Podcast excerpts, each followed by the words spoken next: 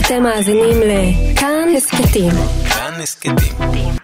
הפודקאסטים של תאגיד השידור הישראלי.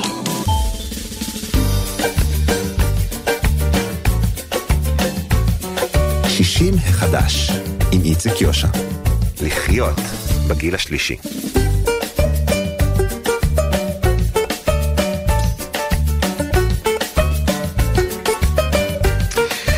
שלום ובוקר טוב לכם, מאזינות ומאזיני כאן תרבות, אנחנו שישים החדש.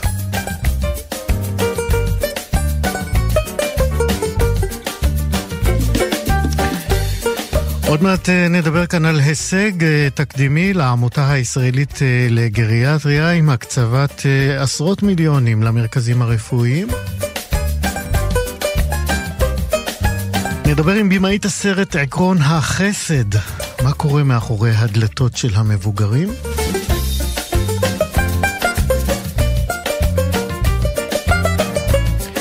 וגם נדבר על אה, טיפולים אסתטיים בגיל השלישי. כן, זה מתחיל אז. או נמשך. וגם אה, נדבר על אה, שכול מזדקן כאשר ההורים הזקנים מאבדים את ילדיהם בנסיבות קשות.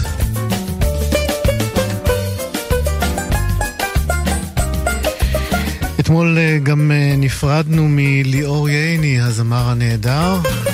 כל השירים בתוכנית יהיו שירים של אה, ליאור ייני. בצוות הבוקר ענת שרון בלייס, עורכת משנה אבי שמאי בהפקה, תמיר צוברי, טכנאי השידור. אני איציק יושע איתכם עד 12.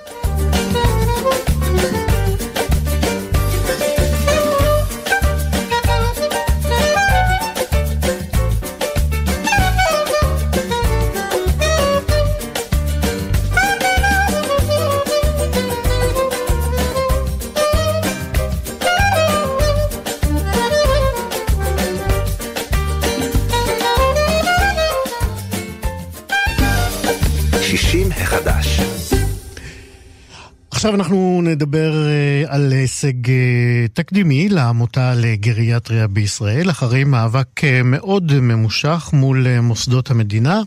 המרכזים הרפואיים הגריאטריים ברחבי הארץ יקבלו תקצוב של 153 מיליון שקלים, זה המון כסף.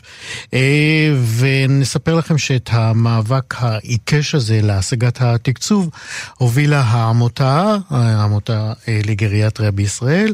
אה, כל זה כדי באמת להמשיך אה, ולאפשר את אה, קיומם ומעמדם של המרכזים הגריאטריים בישראל. אני ככה אתן תמצית של המאבק לפני שנפנה למרואיין שלנו. נאמר, העמותה לגריאטריה בישראל דרשה מהמדינה להשוות את התנאים של המרכזים הרפואיים הגריאטריים לתנאים של בתי החולים הכלליים. אה, כדאי וחשוב לציין שההישג הזה הוא חשוב במיוחד על רקע הפגיעה הקשה אה, והמתמשכת בטיפול בזקנים אה, בימי מגפת הקורונה. שלום לערן שמואלי. בוקר טוב, שלום רב. אתה מנכ"ל העמותה לגריאטריה בישראל. מנכ"ל העמותה ומנכ"ל בהחלט גאה בהישג שהצגת אותו יפה. והנה לכן אתה פה. מתי התחלתם בעצם את המאבק? התחלנו במאבק לפני אה, אה, כחמישה חודשים. אה, צריך להבין שבעוד שמרבית המוסדות הגריאטריים כן קיבלו תקצוב נוכח העלויות הייחודיות של התמודדות עם הקורונה בשביל להבטיח את הטיפול הנאות ברמה הגבוהה בסטנדרטים המתאימים בקשישים ובקשישות, קיבלו תקצוב.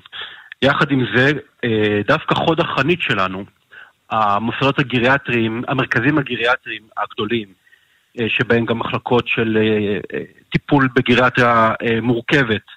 מה היקף האוכלוסייה של המשתכנים החיים במרכזים הגריאטריים האלה? כמה אנשים, בכמה אנשים מדובר? אנחנו מדברים על כאלף מטופלים. שוב, אנחנו מדברים על, מטופלים בדרך כלל ברמות הטיפול היותר מורכבות, היותר קשות, ודווקא הם, לצערנו הרב, נפלו בין הכיסאות. כי כמו שהתחלתי להגיד מקודם, uh, בעוד מרבית המוסדות קיבלו תקצוב לימי הקורונה, המוסדות האלה שכשגרה מתוקצבים על ידי קופות החולים, קופות החולים סירבו לתקצב אותן. למה ו... בעצם? הם טענו שזה באחריות משרד הבריאות.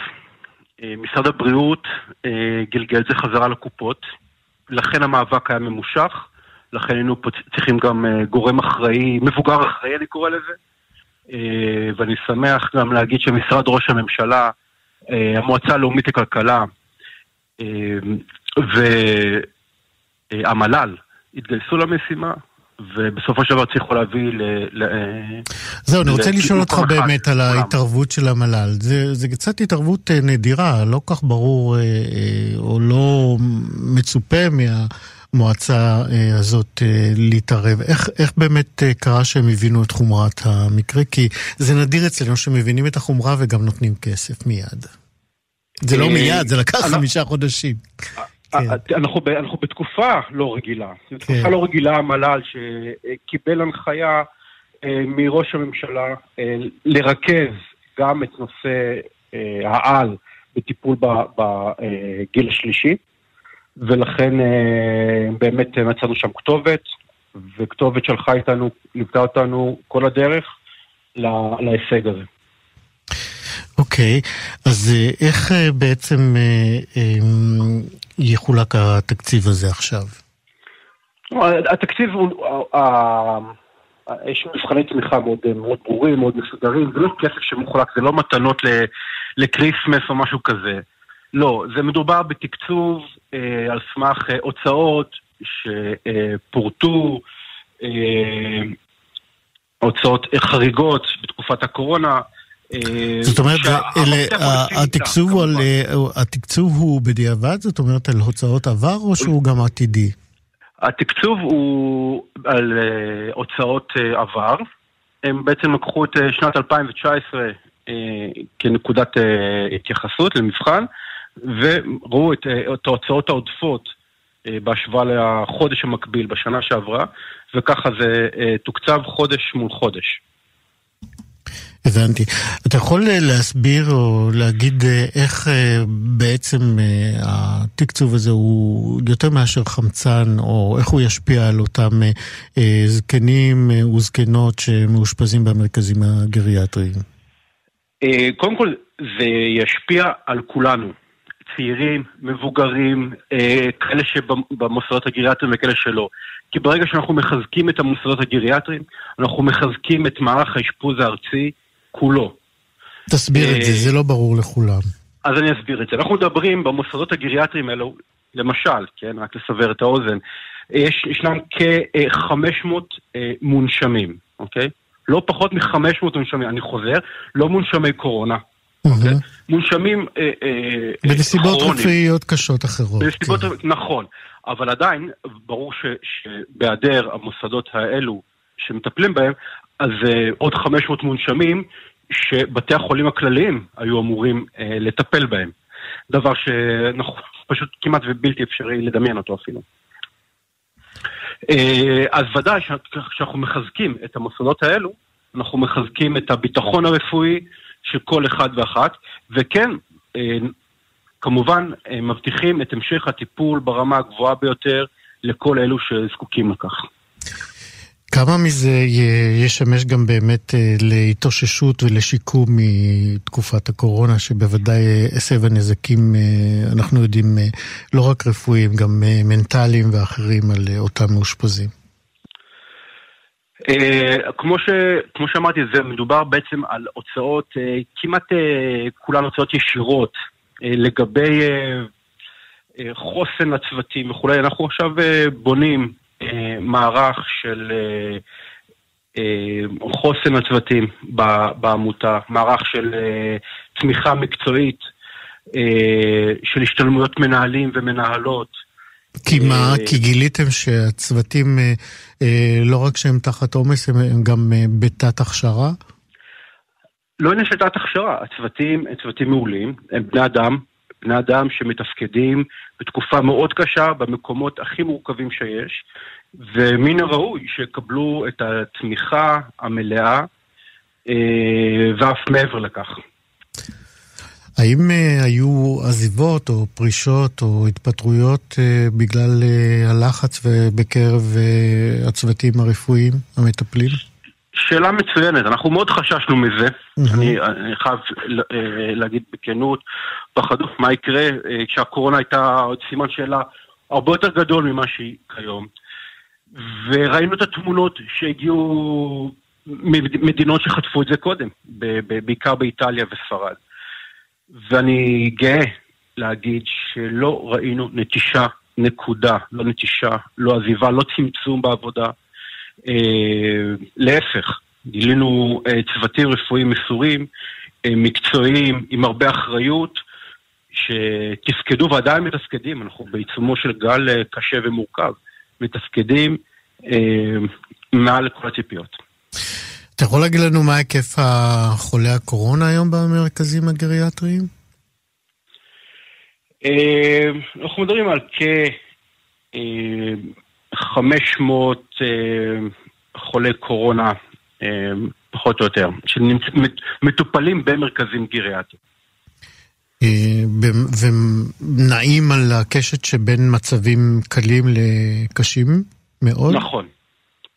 בין, בין, יש מחלקות uh, שמטפלות בחולי קורונה קלים, יש מחלקות ששם uh, מטופלים החולים הבינוני והקשה, אגב, הם מגיעים למרכזים הגריאטריים, uh, זה לא תמיד, לאו דווקא הם uh, מטופלים גריאטריים מבחינת הגיל, uh, ומגיעים גם מהקהילה.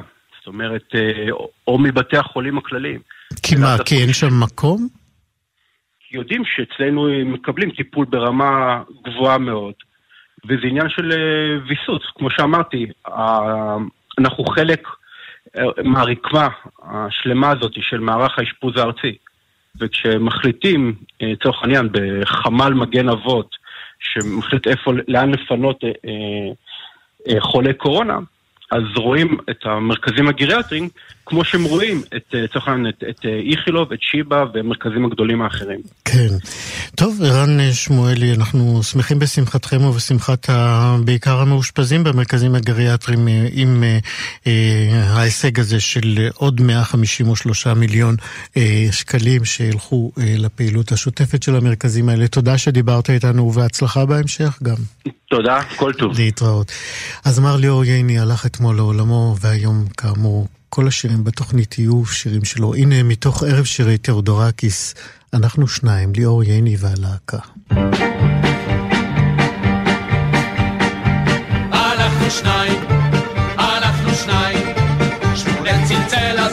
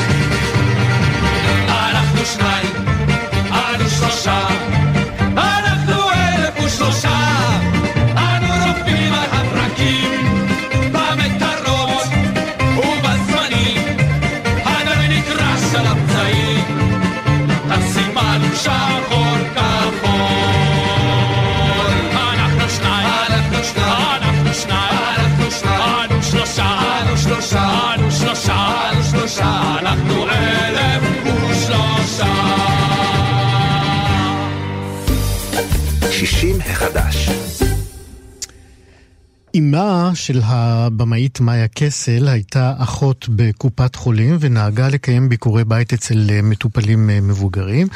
לא פעם אה, מאיה התלוותה אל אמה בביקורים האלה, ומאחורי אותן דלתות בבתים של אותם מטופלים נגלו למאיה חיים שלמים. לימים אה, מאיה בגרה והיא הייתה לסטודנטית בבית הספר לקולנוע סלם שפיגל ואת אה, סרט הגמר שלה היא הקדישה לעולמות, לאותם עולמות שהיא גילתה מאחורי אותן דלתות של אותם אנשים מבוגרים וכך אה, נולד ב-2015, חמש שנים אחורה, כן? הסרט עקרון החסד שגם זכה בפרס בפסטיבל חיפה והוא הוקרן גם בניו יורק וברומניה, הוא קיבל לא מעט שבחים. שלום לבמאית, התסריטאית והמלהקת של עקרון החסד, שלום מאיה קסל. בוקר טוב, נעים מאוד. מה שלומך? בסדר גמור, תודה רבה. זה עצבן אותך שאמרתי עקרון החסד ולא עיקרון החסד? לא, אה, זה בסדר גמור, אתה כנראה אומר את זה נכון, אני סומכת עליך. אני בטוח בזה. ספרי לנו על הפעם הראשונה, אמרתי שהתלווית אה, לאימך בביקורים האלה. בת כמה היית בביקור הראשון שהתלווית לאימך? אז אני בעצם מדייק, טוב, עכשיו חמש שנים אחרי ושאימא שלי נמצאת בתפקיד אחר, אפשר להגיד שהביקורים האלה שהתלוויתי אליה, באמת אה, זה היה משהו שעשינו קצת מתחת לרדאר, אה, כי זה לא נהוג שמישהי תביא את הבת שלה לתוך הביקורים האלה, ובאמת הצטרפתי אה, ואמרתי שאני בעצם סוג של מתלמדת. Mm-hmm. אני חושבת שהייתי בשנות ה-20. את באמת מתלמדת, בסוף עשית סרט לימודי. עשיתי סרט לימודי וגם שמתי בתוך הסרט מישהי שבאמת אה, לומדת mm-hmm. את המקצוע. כן. אני חושבת שכשיצאתי למסע הזה, לא היה ברור לי שתהיה בכלל הדמות הזו, הנוספת, שמתלווה כן. לתוך, אה, לאשת המקצוע, אבל היה ברור פתאום שנקודת המבט שלי שהייתה בתוך הביקורים אז, אז בואי באמת כן. נחזור כאילו למציאות שלפני הסרט, אה, שבה mm-hmm. באמת התלווית אה, לאימך. אה, את זוכרת באמת את הפעם הראשונה הזאת שבאת ונגלה לך עולם שלא תיארת לעצמך? זה בטח, זה היה בלתי נשכח, והרגשתי יותר מזה שאין שום סרט עלילתי שיכול להשתוות למציאות. ושאם הייתי שמה מצלמה נסתרת זה היה הסרט הדוקומנטרי הטוב בעולם, כי באמת אה, מעבר לעובדה שאני במקום מחיפה, וזו עיר שבאמת יש בה את כל סוגי האנשים בהכרח, אה, היה משהו כמעט קסום. בכל פעם שהגענו ל, ל, לדירה ואתה דופק על איזה דלת, נכנס לשכונה חרדית, נכנס לשכונה אה, חילונית של אה, עולים מברית המועצות או, או כל מקום אחר בעיר. אמ, מתגלה עולם, ומתגלים אנשים בצורה הכי פשוטה והכי אה, אמיתית שלהם, בתוך הבית שלהם, שעם הצבעים שלהם, והרהיטים שלהם, ובני המשפחה, וגם באופן שהם קיבלו את אימא שלי. אה, כל אחד בצורה קצת אחרת, וזה היה באמת קסום ומרתק. כן, טוב. אז בואי נספר למי שלא ראה את הסרט היפה הזה, אה, מה בעצם אנחנו רואים שם? אנחנו רואים את הגיבורה, ומפה תמשיכי את העלילה. אמ, אנחנו בעצם רואים את הגיבורה בשגרת יום שבו היא יוצאת לביקורי בית, אה, עוברת בין הבתים, ובעצם בסרט היא מטעם הביטוח, מטעם ביטוח לאומי, בעצם אנשים שרוצים, אה, מבקשים כסף מהביטוח וצריכים לתת איזושהי הוכחה שהם באמת זכאים לכסף הזה, וזה התפקיד שלה. להגיע לבתים. התפקיד שלה ולראות... להגיע לבתים, להעביר אותם מבחני כשירות אה, נכון, כל, כל שהם, נכון, כן. כן. ביום הספציפי הזה שאנחנו איתה בסרט, יש לה גם מתלמדת, שבעצם רוצה אה, ללמוד את הדבר הזה, ו... ואנחנו נחשפים בעצם לתמונה מאוד מורכבת של אישה שעושה עבודה לא פשוטה, אה, גם ברמה הרגשית, גם ברמה באמת של להיכנס, אתה, אתה יודע, אני, כשעשיתי את הסיור הזה עם אימא שלי, חזרתי כל כך מותשת, רגשית, מהעומס הזה של האנשים, והאישה הזאת שעושה את זה כל יום וצריכה לשמור על איזשהו קור רוח. על איזושהי מקצועיות שבעצם תשאיר אותה ממוקדת והיא תמשיך לעשות מה שהיא עושה גם ביום למחרת. ובעצם המתלמדת הזאת פתאום נותנת איזה נקודת מבט כזו של רגע, אולי, אולי צריך לרכך שנייה את מה שהתקשה עם הזמן. אז זהו, בואי נשאר עוד בפערים או בדרך שעושה האחות.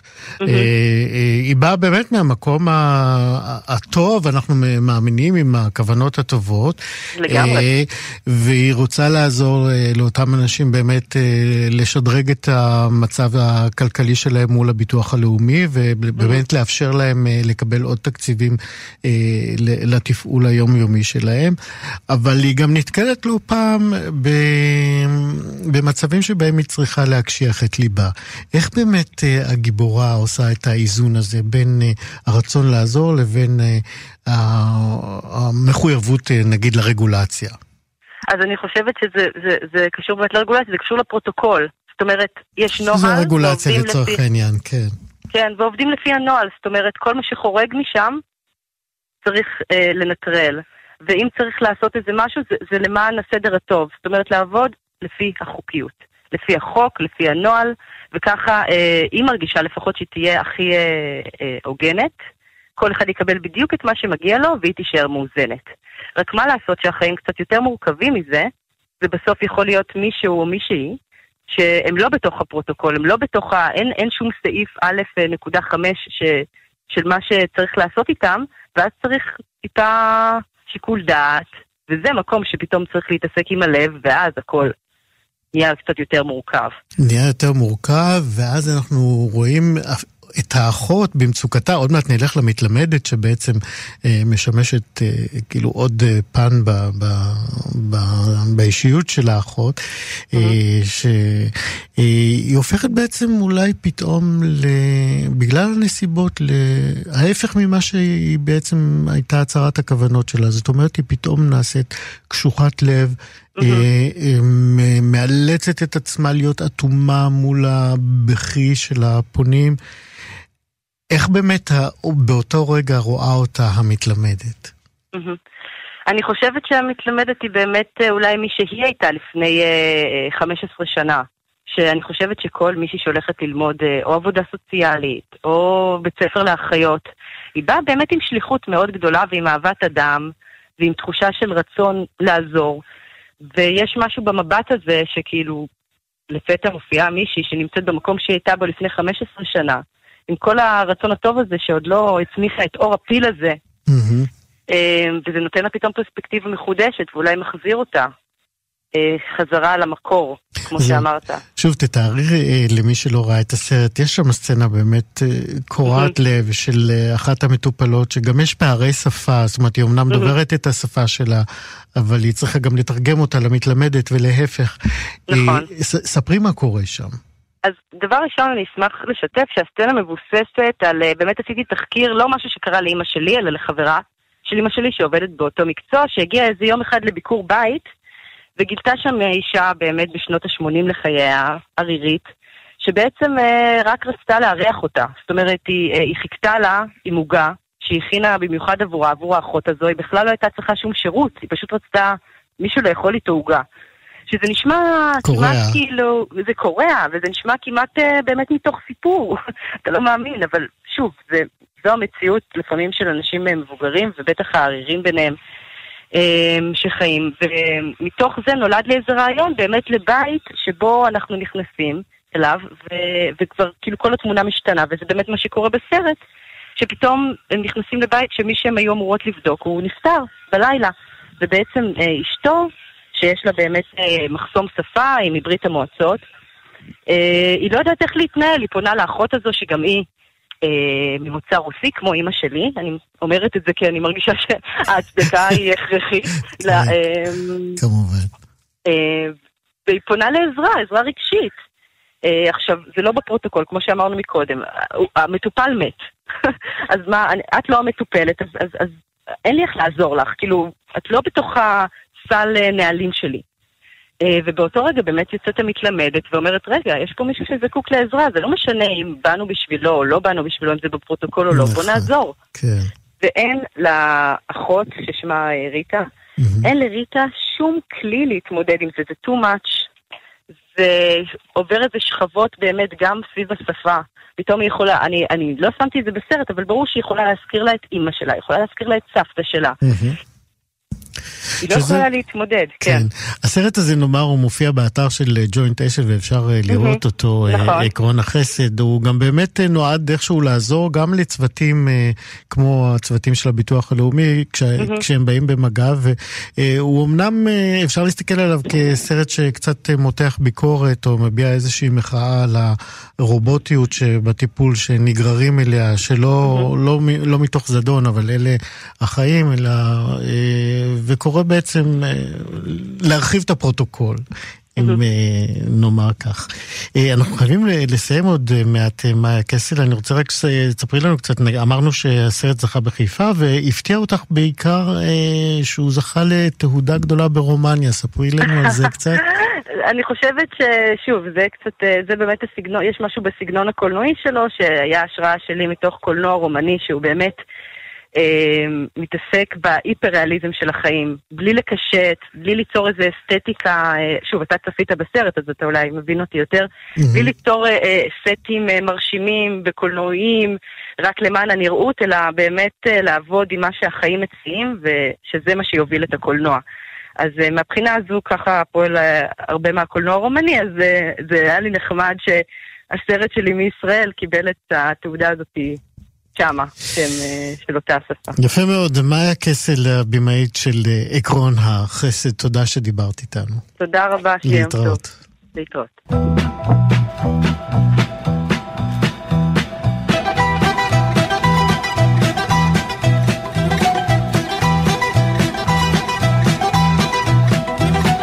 אפריל זהוב, אפריל זהוב שלי, אומי מבוסם, איך תוכל לשאת ליבי? ליבי איכה, איך זה תוכל לשאת, אהבה הכל רבה, עם יופי כה מופלא.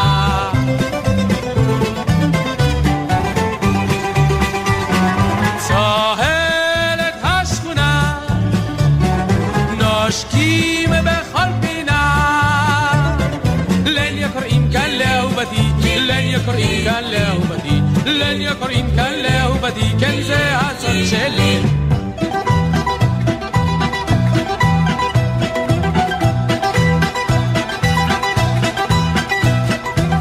אפריל זהוב, אפריל זהוב שלי, המים מבוסם, איך תוכל לשאת ליבי, ליבי איכה, איזה תוכל לשאת, אהבה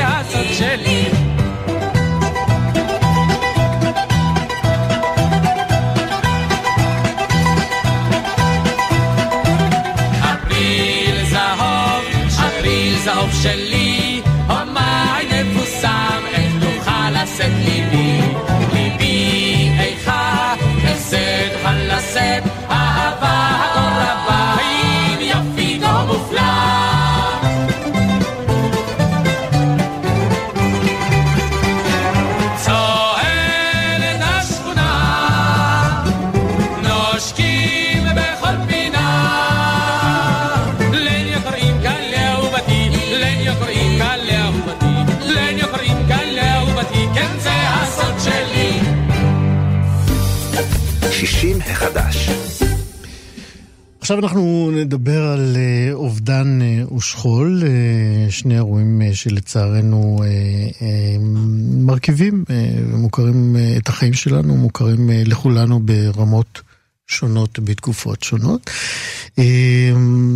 מעגל החיים הרגיל הוא זה שאנחנו, הילדים, מלווים את הוריהם הזקנים אל מותם, זוהי דרכו של עולם.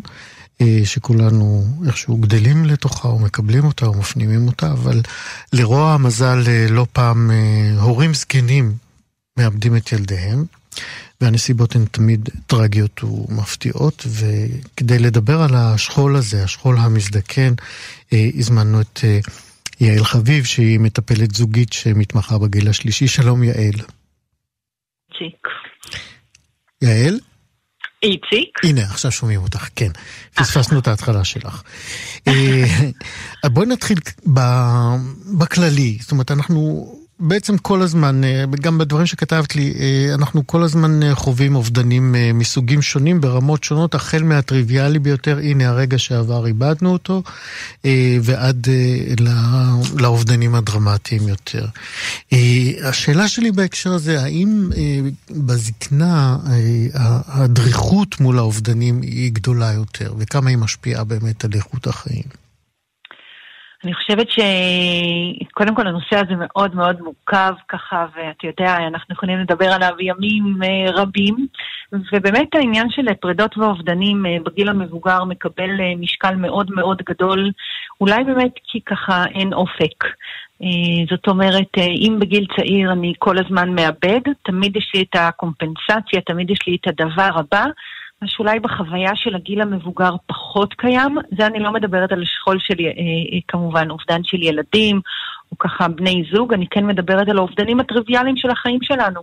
אה, גם בחור בן 14 שחובש משקפיים, גם הוא חווה אובדן. פחות מתייחס אליו כי הוא פחות מפריע לו לתפקד ביום-יום.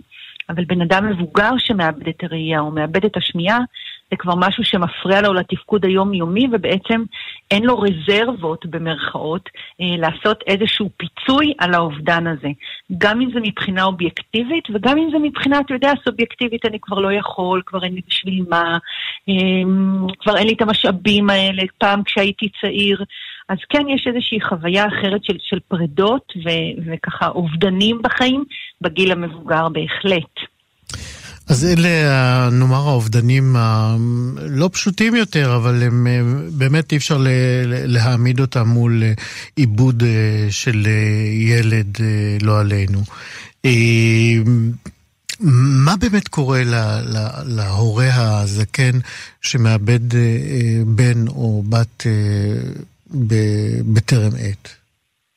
אני, אני אתייחס ב, בתשובה שלי לשכול מזדקן, זאת אומרת להורים בגיל זקן שאיבדו את הילדים שלהם, ויש פה אה, גם איזשהו מוות, אה, אובדן שקרה לפני 25 שנה או 30 שנה, אם, זאת, אם זה היה במלחמה או באיזשהו אירוע אחר, לבין אובדן שקרה עכשיו כשאני כבר אה, בן אדם זקן. אז יש כאן שתי, שתי אה, אה, ככה... שני מבטים שאנחנו אולי יכולים... כן. כן, שאנחנו ככה יכולים להתייחס אליהם. אז באמת, אה, אם בגיל צעיר שקלתי את הילד שלי, אה, כשהייתי הורה בן 30, 40, 50 אפילו, יש פה איזשהו שיח מאוד מאוד עמוק של אה, איזה הורה הייתי, האם הייתי יכול למנוע את המוות הזה, האם שמרתי עליו מספיק, ככה, אם הייתי הורה טוב, האם, האם יכולתי בשנים שהיו לו, איך הוא חווה אותי כהורה. יש לנו הרבה פעמים נטייה ככה בטווח השנים לעשות איזושהי אידיאליזציה. אם הוא היה פה היום, כשהוא היה צעיר, כשאני הייתי צעיר, זאת אומרת, אנחנו עושים איזשהו עיבוד. אני רוצה אבל להישאר עוד בשאלות הראשונות שהעלית. אוקיי. אה, אה, האם יכולתי להציל אותו? האם הייתי הורה מספיק טוב? מה בעצם השאלות האלה, או הדילמות האלה, או השאלות הכואבות האלה, בשירות מה הם? מה, מה, מה מנסה ההורה המתאבל אה, ליישב בתוכו כשהוא שואל את עצמו את השאלות האלה? תראה, כל תהליכי ההבל קודם כל תופסים אותנו בסוג של הלם או שוק או, או, או בעצם איזשהו כאוס נוראי שקורה בחיים שלנו, קרה בחיים שלנו. ואחד הדברים הראשונים שאנחנו עושים זה בעצם לנהל שיח עם עצמי. Uh, השיח הזה הוא למה זה קרה ואיך זה קרה ואיפה הייתי כהורה ומה התפקיד ההורי שלי. זאת אומרת, המקום הזה הוא מאוד מאוד דרמטי בשלב הראשוני. Uh, הרי לא יכולתי להציל אותו, אבל השיח הזה כן קיים אצלי, השיח הזה כן נוכח אצלי בתוך המחשבות שלי. Um, וככה, אם אני יכולה להגדיר אולי את השלב הראשון כשיח עם עצמי, מה קרה, איפה איבדתי את השליטה, איפה לא תפקדתי כהורה, איפה לא עשיתי את מה שהיה מצופה ממני. וזה אולי לעומת אה, מי שבן אדם מבוגר ושוקל את הילד שלו, אה, שאומר, אה, אני הייתי צריך למות במקומו. אומרת, לא, פחות עולה פה השאלה אולי של אה, איך הייתי, או, או איך אני אהיה, או איך הילד הזה היה בבגרותו, אלא יותר אולי לתת את החיים שלי תמורת החיים שלו.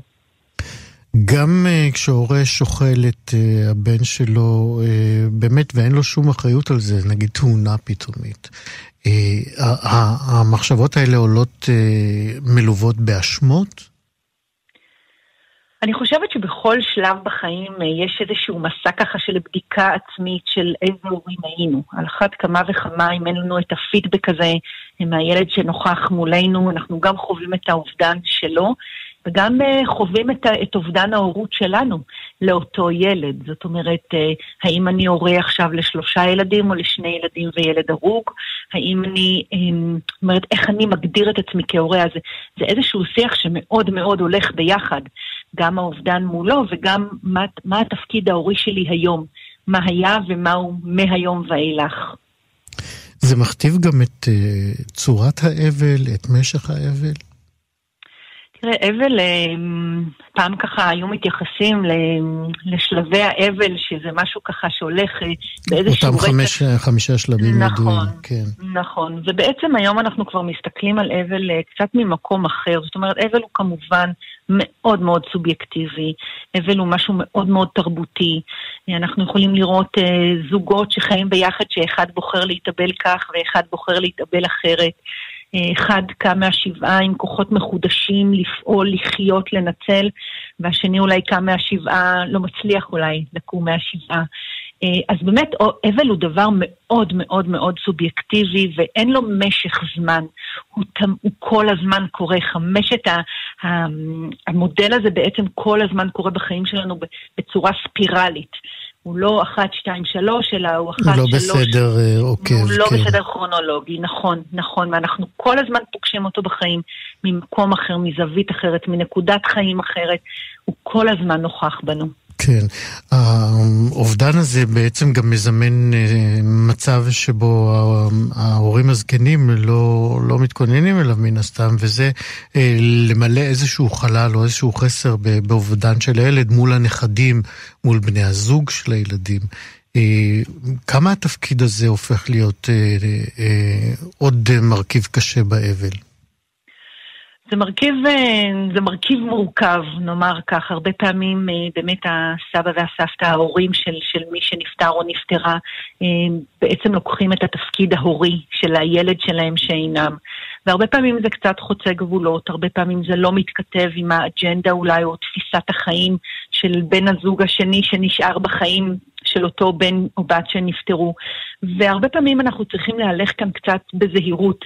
זאת אומרת, אה, להיות יותר קשובים, להיות יותר נוכחים. הוא לא הילד שלנו שאיבדנו, הוא לעולם הנכד שלנו, הבן של הבן או הבת שלנו, וככזה הוא יישאר. אנחנו יכולים, ואפילו מומלץ, להיות חלק מהחיים שלו. מצד שני, אנחנו לא יכולים לנהל את החיים שלו או לתפוס את התפקיד ההורי במקום הילד שאיננו. אני יכולה לספר לך על, על משפחה שהייתה אצלי בטיפול, סבא וסבתא, ש, שהם הגיעו באמת אה, למקום של נתק מהנכדים, והם הבינו שהבית שלהם כל כך כל כך אבל, שהנכדים לא רוצים לבוא. הנכדים לא רוצים לקחת את עול האבל על אביהם, הם רוצים לחיות את החיים שלהם ולא להמשיך לשמר את הזיכרון כמו שבבית של סבא וסבתא היה. והם היו צריכים לעשות כאן איזשהו תהליך עם עצמם של איך הם יכולים עדיין להחזיק באבל, ו... ואתה יודע, הלוואי וזו הייתה בחירה אם להחזיק בו או לא להחזיק בו, אבל הם כן עדיין להחזיק באבל של עצמם, אבל לא להעביר אותו אה, כאבל בין-דורי. שזה באמת משימה מאוד מאוד אה, קשה, משום שאמרת לי גם אה, בהתכתבות מוקדמת, שאם שמים את זה למשל על יד אה, אלמנות, אז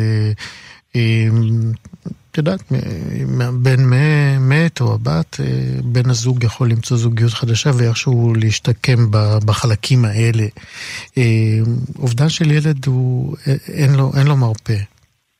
אין לו מרפא, אין לו תחליף, אין, זאת אומרת, גם ילד אחר לא יוכל לעולם למלא את החלל של אותו ילד אה, שמת.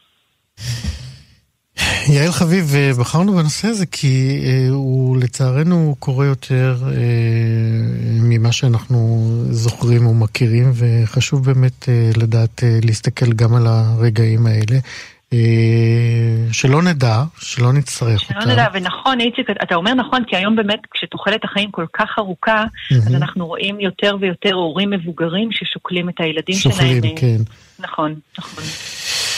יעל חביב, אה, מטפלת אה, זוגית עם התמחות אה, לגיל השלישי. דיברנו על משהו עצוב, אבל לא נורא. נכון, חלק מהחיים לצערנו. תודה רבה, יעל. תודה, איציק, להתראות. תודה.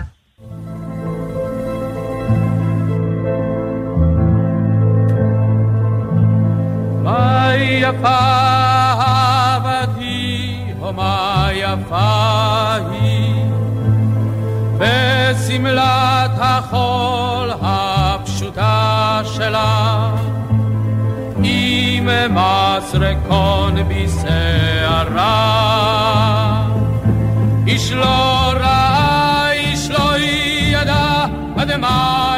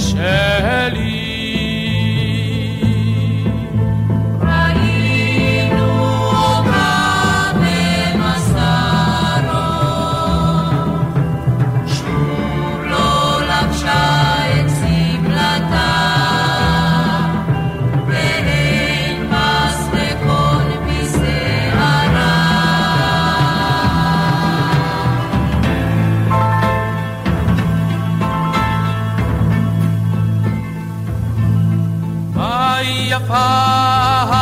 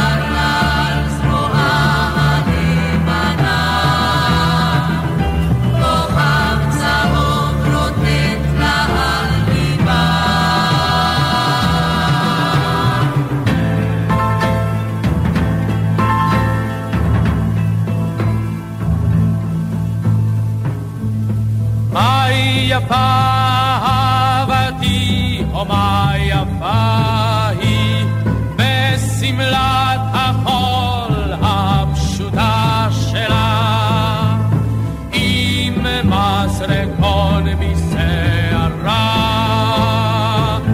איש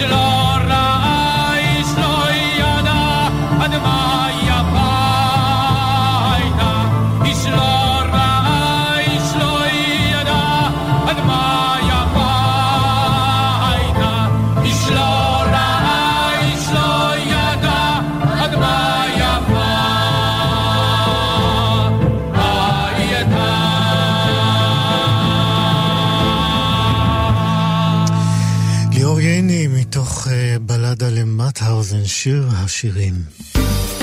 שישים החדש. אנחנו לקראת uh, סיום התוכנית uh, נדבר על uh, טיפולים אסתטיים. מכיוון שהגיל השלישי כבר ידוע ומוכר uh, כתקופת uh, חיים uh, שלמה, ארוכה ומתארכת, כמעט אה, אין אה, תחום שלא עובר אה, התאמות לתקופת החיים הזאת, ולכן היום אנחנו נדבר גם על טיפולים אסתטיים, וזה לא רק לנשים שמתעקשות על מתיחת פנים. הדוקטור עמוס לוי-אב הוא הרופא הראשי של רשת מרפאות כללית אסתטיקה, והוא מצויד בשלל ההמלצות והאפשרויות שמדע הרפואה והאסתטיקה יכול להציע לנו היום. ולכן אנחנו אומרים שלום דוקטור לוי אב. שלום איציק, מה שלומך? מנסה, אתה יודע. כן. אני רוצה להתחיל איתך דווקא בשאלה שאולי לא קשורה ישירות אה, לטיפולים, אבל אולי דווקא כן. אנחנו מדברים על קבלת הזקנה. אנחנו פה בתוכנית אה, מתעקשים לומר אה, זקנים אה, מתוך כבוד לזקנה, ולא כמשהו מעליב. אנחנו ככה מנסים, אתה יודע, לקעקע את האמירה, העולם שייך לצעירים. בקיצור, אנחנו אומרים זקן ויפה. אז למה להתערב? תראה, קודם כל, קודם כל, אני שונא את ההגדרות האלה, הגיל השלישי. מה זה הגיל השני ומה זה הגיל הראשון? אה, אני מרגיש דווקא שאני בגיל הראשון. על כל פנים, אני, אני שונא את ההדבקה של התוויות. יחד עם זה... כן, אבל צריך לעשות חשוב, סדר בחיים, אתה יודע. כן. דבר חשוב לומר, זה שהרפואה למדה אה, להאריך חיים. לפני אה, מאה שנה, גיל ממוצע זה היה פחות מחמישים. למדנו להאריך חיים. היום מישהו בן 70, הוא לא נחשב אה, זקן. אה, ולמדנו להאריך חיים, אבל לא למדנו לתת איכות חיים. ומה שאנחנו מנסים עם טיפולים אסתטיים או קוסמטיים או ניתוחים אסתטיים, זה לתת איכות חיים. אם יש גברת בת 70 שמרגישה מצוין. זהו, אתה, אתה הולך, אני, אני רוצה להתחיל הפוך היום. לא רוצה לדבר okay. אוקיי. בהתחלה על הגברות, אני רוצה לדבר על הגברים דווקא, בסדר? על הגברים, אותו דבר. גבר בן 70 שמרגיש מצוין, שעושה ספורט, ששוחה בבריכה כל יום, אה, שנשוי באושר, שיש לו ילדים ונכדים, הוא רק נראה נורא. מה זה נראה נורא? מה זה נראה נורא? נראה, שוב, ה-beauty is in the eyes of the beholder. כמובן, אבל כשהוא בא אליך והוא אומר, אני מרגיש נורא, מה, אתה רואה ומה הוא רואה? מגיע, בחור בן 74, אלוף משנה בצה"ל אה, בעברו, אה, שנים של אה, תרומה לצבא ולמדינה, והוא רוצה לעשות ניתוח להצמדת אוזניים. הצמדת אוזניים? כן. כאילו הוא מרגיש שיש לו אוזני דמבו. אה, הוא איבד את השיער, הוא היה, מסתיר את, את האוזניים עם השיער, ועכשיו יש לו נכדים, והנכדים צוחקים ממני. וואלה. לדוגמה, mm-hmm. אם אנחנו ניקח גברים שיש להם קרס קטנה, שלא יודעים ללבוש את המכנסיים. רגע, לפני הקרס, בוא, בוא, בוא נשאר רגע באוזניים. איך מצמידים אוזניים לא, לקרקפת או לראש? בגילאים האלה רק בניתוח. מה זה אומר? מה עושים? אנחנו, אנחנו אה, עושים חתך מאחורי האוזן, מגיעים לסחוס וגורמים לסחוס להתקפל יותר.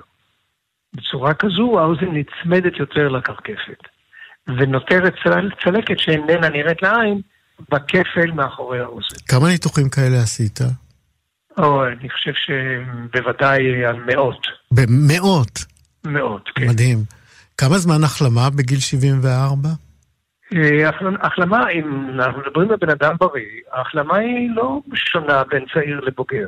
אה, אנחנו מדברים על אה, מספר ימים. שוב, החלמה למה? לרוץ מרתון ייקח לו יותר זמן.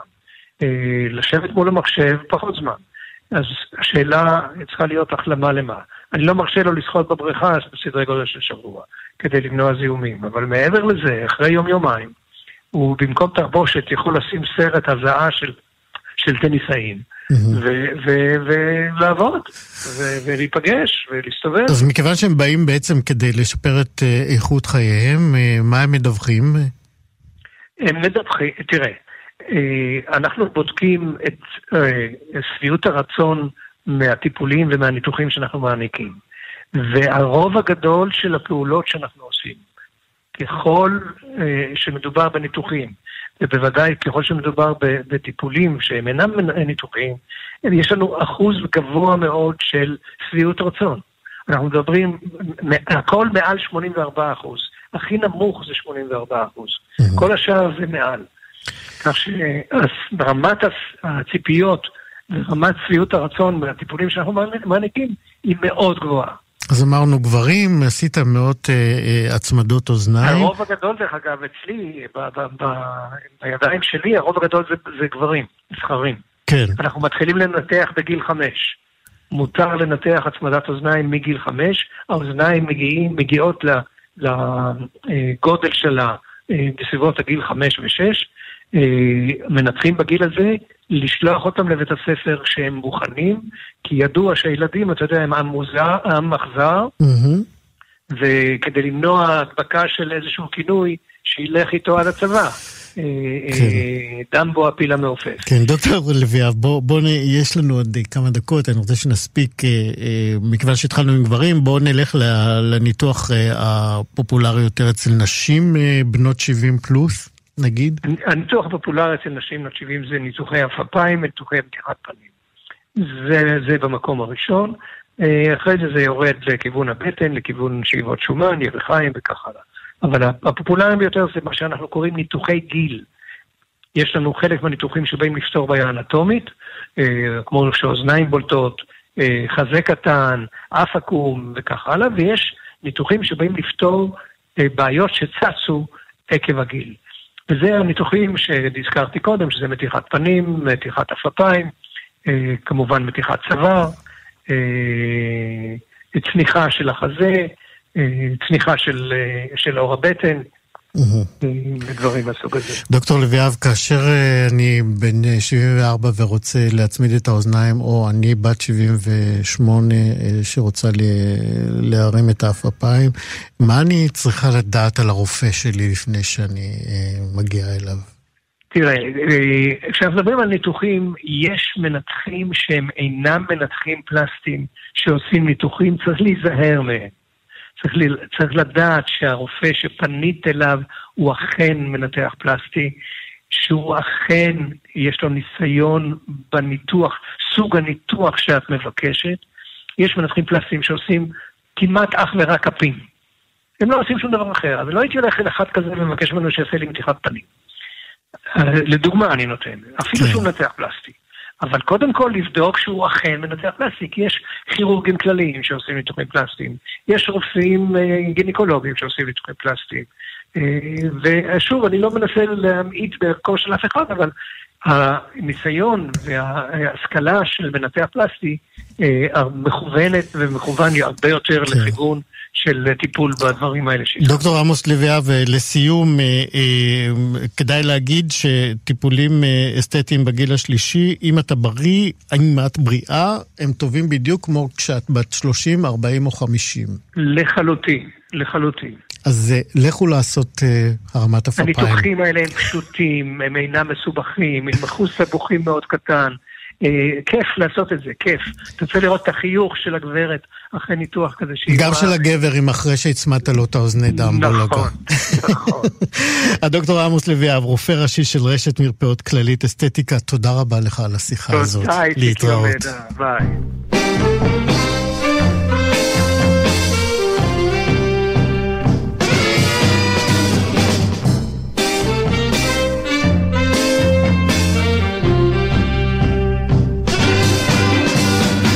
יושבה לחלום וסורק השערה בעיניכם היא פרוצה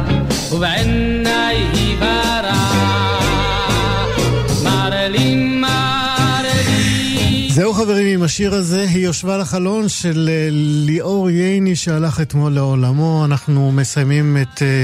Uh... שישי מחדש להיום. אחרינו מה שכרוך, אה, מאיה סלע, יובל אביבי. תודה רבה מאוד לצוות, ענת שרון בלייס, עורכת משנה, תודה לאבי שמאי בהפקה, שרון לרנר היה טכנאי השידור. אני איציק יושע, אהיה איתכם כאן גם מחר, להתראות. יש לבריות והולכות הן רחים,